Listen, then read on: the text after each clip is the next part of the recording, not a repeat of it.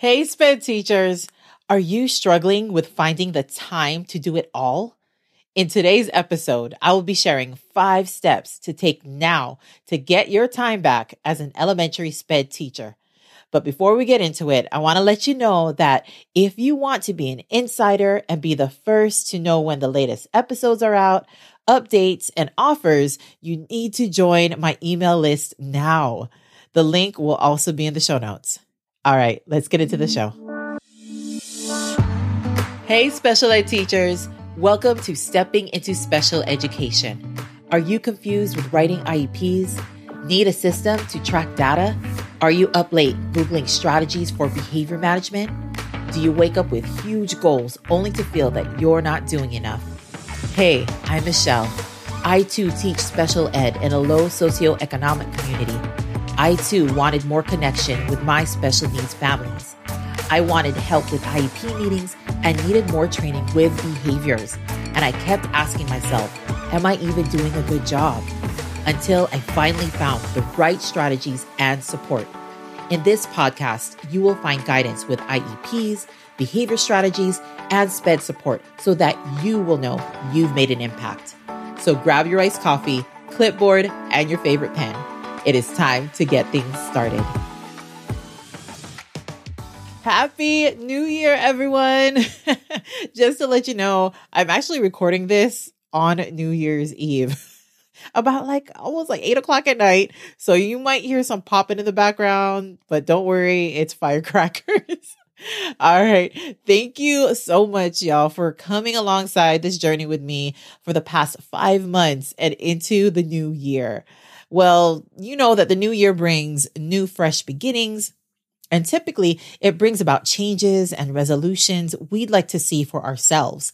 And I know many of you have shared with me that the main thing you'd like to change is time. Where do I find the time to do it all? From prepping more than one grade level to writing IEPs, creating visual schedules and token boards, I know you are all struggling with where to find the time as an elementary SPED teacher. When do you fit it all in? As a wife, mommy to two active young boys, singing for my church, being a special ed teacher and resource with wearing multiple hats at work. Oh, yeah. And I almost forgot. I'm also a podcaster. So I understand and struggle with time on an everyday basis. 14 years later, and I still struggle with this. You'd think I have a problem, right? With being involved with so many things, which I'm pretty sure I do. But constantly trying to beat the clock, my mind is on overdrive a lot. And I keep telling myself, only if I had more time. I did a ton of research, bought multiple courses, read different books and methods since I couldn't find a time management system that would work for me. I did a ton of reflection and finally realized what I was actually doing with my time is what was and is destroying my productivity. It made me realize what am I actually saying yes to? Am I even asking for help? There were and are habits that I need to become more aware of and to eliminate. Only do things that also bring me joy, and I need to begin delegating. So if you're looking to jumpstart this new year on the right foot, to start making a difference with your time, so you have more time to do it all, here are the five steps you can take as a special ed teacher to get your time back now. So for step number one, collect data of your time. You can do this hour by hour, but it may be too much.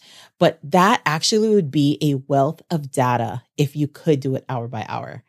Or you can keep track of sections throughout the day. For instance, before school, morning, mid morning, afternoon, after school, at home, late afternoon, and bedtime.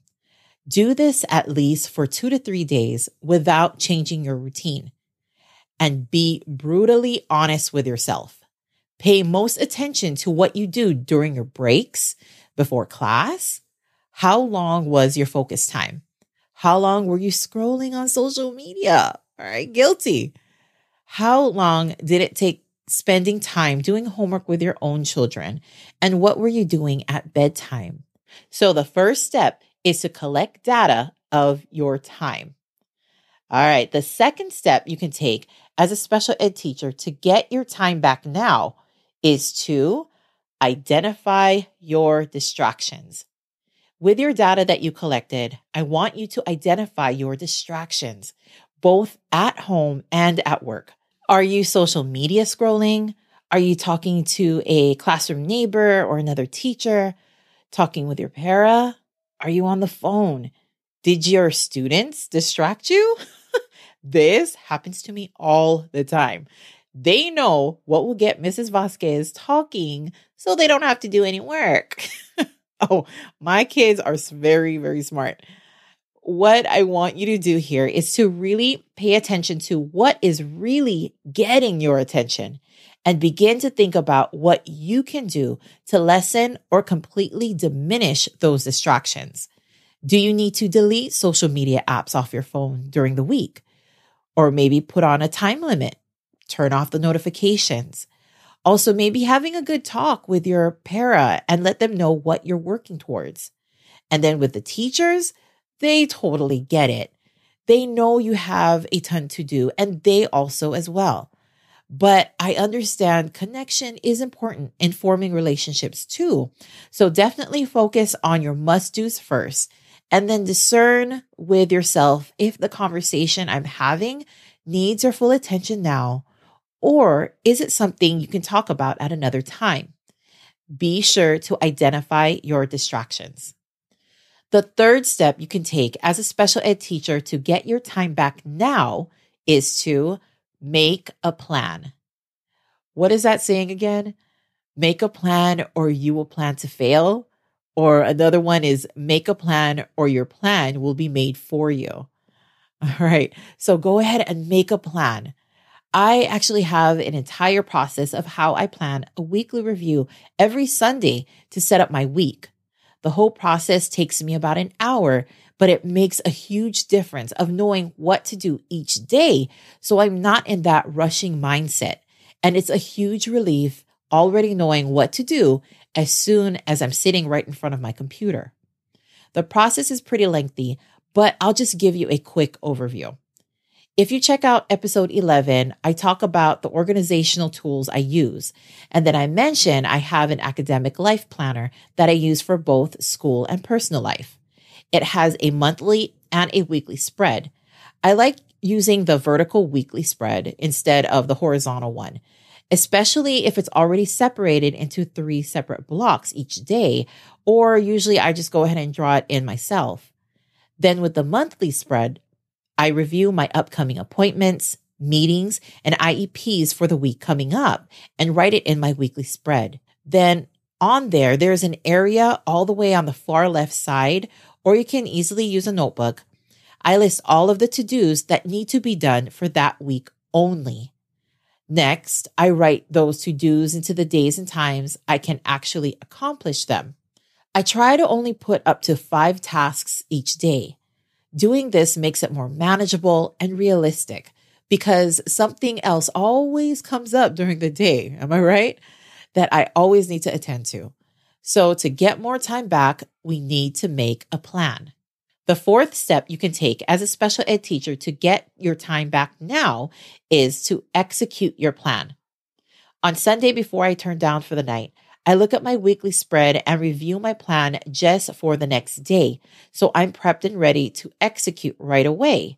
And then I'm not wasting any time to get started. Identify those times of the day that you will be executing your plan.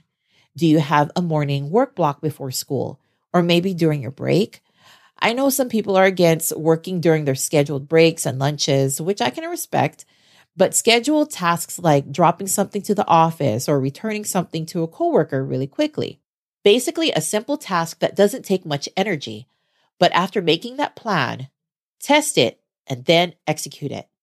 Then, before you leave home from work or maybe turning down for the night, take a look at your to dos for the next day so you're ready to go. So, the next step is to execute your plan. The fifth step you can take as a special ed teacher to get your time back now is to reflect on your plan. After trying your plan for about one to two weeks, I want you to reflect on what went well and what did not go well, what could be refined. Then make those changes and try again.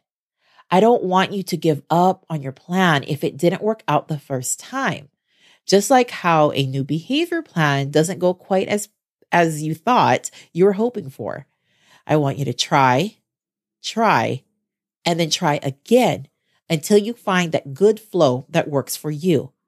And know, depending on your situation or season, your schedule may change again and again. But just knowing that life has unexpected ups and downs, you'll be better prepared for when those changes happen. You won't be easily wanting to give up. You'll need to reset, which is what I'm doing for break, and get back on it once again. So be sure to reflect on your plan. I hope these steps will get you motivated to start your new year on the right foot with getting your time back now. So, to recap, if you can't find the time to do it all, the five steps to take now to get your time back as an elementary SPED teacher is number one, collect data of your time. Number two, identify distractions. Number three, make a plan. Number four, execute your plan. And then number five, reflect on your plan. What did you find in your data collection that you were spending your time on? Please share it in the free private Facebook group at www.facebook.com backslash groups backslash stepping into special ed. The link will also be in the show notes. Also, don't forget if you'd like to become an insider and be the first to get the latest episodes and offers, you need to join my email list now. The link will also be in the show notes as well. All right, my friends, take care and have a fantastic new year. Hey, before you leave, if you felt this show taught you something and got you one step closer to where you want to be, please leave me a quick review and follow this podcast. It is the best thing you can do to keep the show going. Also, be sure to join my free Facebook group. You'll be able to connect with me and get support from fellow educators just like you. Remember that you do make a difference and that there's always that one student that can't wait to see you every single day. Till next time, my friend, take care.